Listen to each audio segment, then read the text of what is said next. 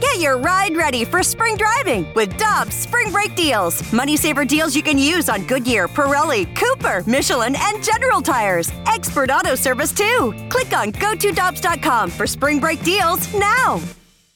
Cheap, cheap, fun, fun. Spring is in the air, and Dirt Cheap is in your neighborhood ready to deliver the perfect drinks to your doorstep. That's right. All of Dirt Cheap's convenient locations now offer delivery of their wide selections of beers, wines, and all the spirits you need. And if you're like me, nothing hits better in the springtime than a nice wheated bourbon. Ask the friendly staff at Dirt Cheap about their selection of wheaters like Maker's Mark, Larceny, and so many others. Download the Dirt Cheap app and order curbside or delivery. Have fun, but be careful out there.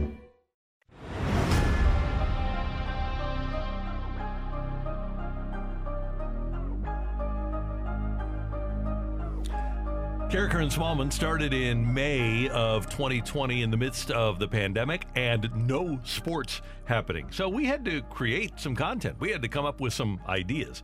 Right now, there's a lockout in Major League Baseball, and there are no name, image, likenesses on MLB.com. Greg Amsinger and the crew at MLB Network are very limited as to what they can do in terms of name, image, likeness. Greg joins us now on 101 ESPN via the Brown and Crouppen Celebrity Line. First of all, good morning, sir. How you doing?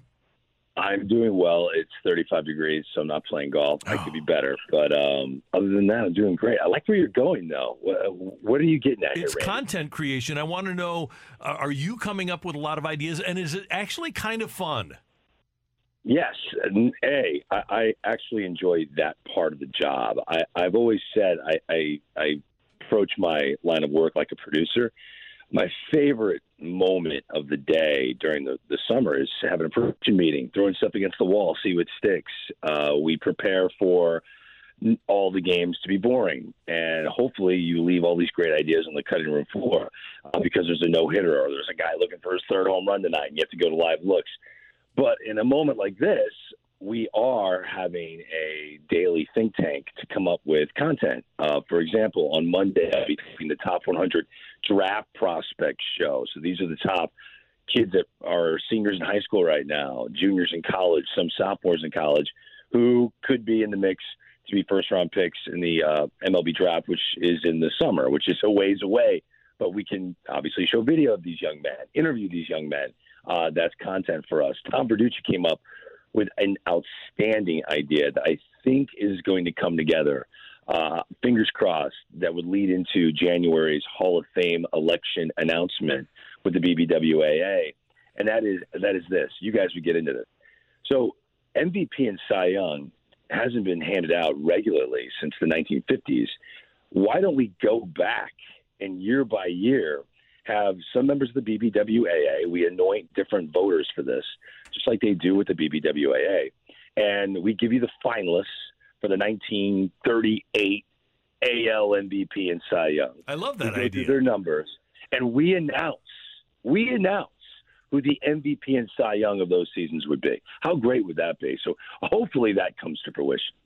And Greg, that sounds super fun, but hopefully we have you talking about players and games and matchups sooner rather than later. And I know no one really knows how this is going to play out, but you obviously run in circles with a lot of very informed people. So what are you hearing about when this lockout could end?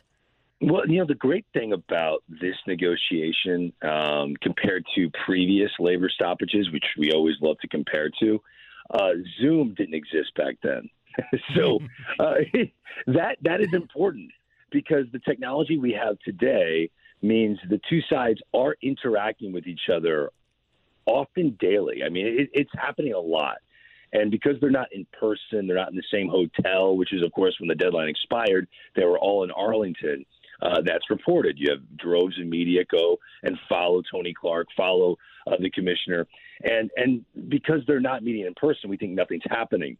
But thanks to technology, there is a lot of dialogue. And to me, that's reassuring.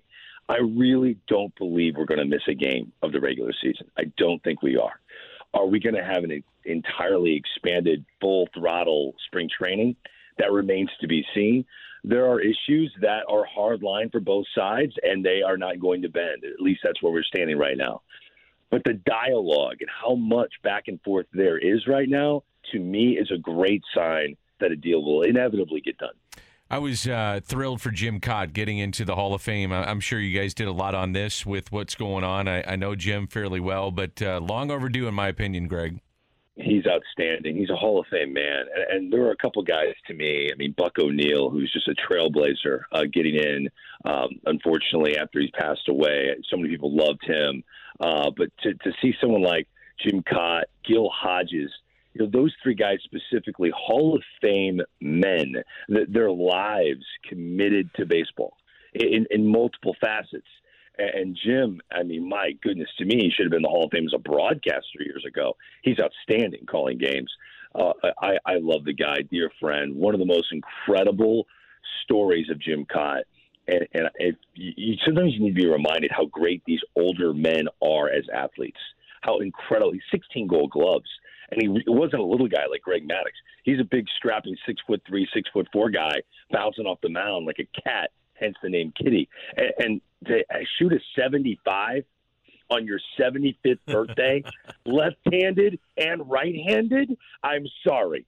He, he shot a 75, left-handed and right-handed on his 75th birthday. Um, it's one of the most incredible athletic achievements I've ever heard of. Uh, I talk to him every time I see him about it. Great guy. I was happy to see Gil Hodges get in, Tony Oliva, Minnie Minoso. I mean, long overdue Hall of Famers. I think they got it right. Okay, Greg, 1938, Jimmie Foxx, playing with the Red Sox, had a 1.166 OPS, 50 homers, 170 RBIs, and he hit 349. But Hank Greenberg with the Tigers hit 315, a 1.122 OPS, but Greenberg had 58 and 147. Now, you also had Rudy York from Detroit, who had 33 and 126. I wonder if Greenberg and York might take votes away from each other and hand the 1938 MVP to Jimmie Foxx. And oh, by the way, the Yankees finished nine and a half games ahead of everybody. Their best player was DiMaggio, so he probably gets a little uh, bump there too. Yes, and may I remind you, we have to channel the minds of the writers at the time, Right. right? So they valued stuff like grittiness, a guy that played every day. There were MVPs that you could scratch your head on and be like, what? I mean, it, it's not as black and white, look at a spreadsheet, here's your MVP, as it is today. That's how we, we, we look at numbers and go, oh, the, the narrative matters. One of my favorite uh, MVP finalists, and this is not going way back in the, in the time capsule, Larry Bowa finished in the top three one year for, for MVP. And Larry Bowa maybe had 3 home runs that season. But if you followed the Phillies every day, you saw the immense value in someone like Larry Bowa. Ozzie Smith had uh, many MVP votes throughout his career, and, and he wasn't going to lead the league in slugging ever. I mean, to me, these are things that matter. And I, I know we want to vote based on OPS, OPS plus, all that stuff. But if we, I, I think you're into the show, Randy. I think you would love to be part of this Uh, show. This is awesome. It's awesome, right? Uh, we could dive into it, but also include the mindset of that era of baseball because, you know, th- th- if you're a slugger uh, hitting cleanup for your respective team, you're not taking a pitch that's maybe a half inch up in the zone to increase your on base percentage. You were paid to drive in runs. You could have cared less what your on base percentage was in 1938. It was a different mindset.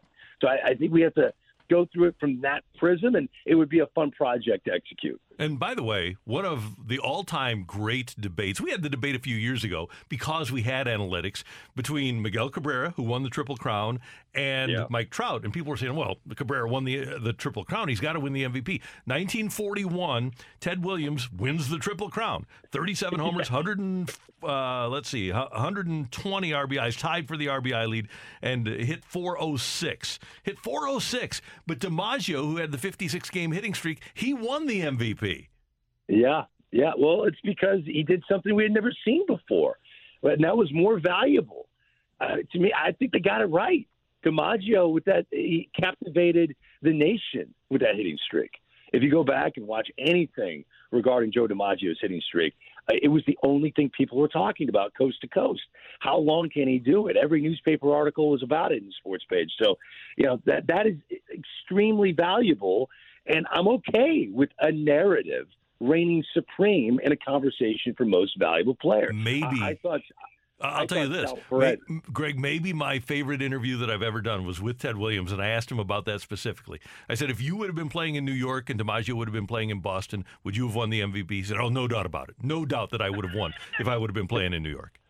Well, yeah, but playing in New York with all that pressure, I mean, Ted Williams did not get along with the media No. in Boston, and and Boston loved Boston, but it, it's not exactly that powerhouse media market of New York. So if he couldn't get along with the friends in Boston, would he have hit a triple crown? Would he have the triple crown? Being irritated on a daily basis by you know thirty percent more media members every day at his locker in New York. I, I, who knows? You know, things change. DiMaggio wore it well. He, he he loved the limelight, and he really enjoyed the attention he got during that hitting streak. So the egos and all the things that kind of irritate athletes, it all goes into it, man. It really does. But I want to say this: I'm still upset that Sal Perez wasn't an AL MVP finalist. I, I thought I agree. he deserved it over Marcus Semien. Marcus Semien wasn't the MVP of his own team. We all knew that going in. So how can you be the MVP of your league? I think Sal Perez knew for the the only chance his team had to win was him catch every day, and and catch at a Gold Glove level, by the way, and swing. He had Hunter Dozier on the on deck circle, hitting 196. He couldn't walk. So the fact that he hit more home runs than we've ever seen a catcher hit, driving so many runs. Yeah, his on base percentage wasn't 350, but he he's playing a game to win. So we have to think about these things now, and we will when we do this show that Tom Verducci came up with. And Randy, you should be a panelist for it. I love the idea. Hey, I don't want to bury the lead here. You believe, Greg Amsinger, MLB Network on 101 ESPN, that we will not miss a game. I do not think we'll miss a regular season game. I do not believe that. All right, that's what we like to hear. If, if you guys want to, like, you know, clip that off and put it on your social media so people can be like, what does Amsinger know?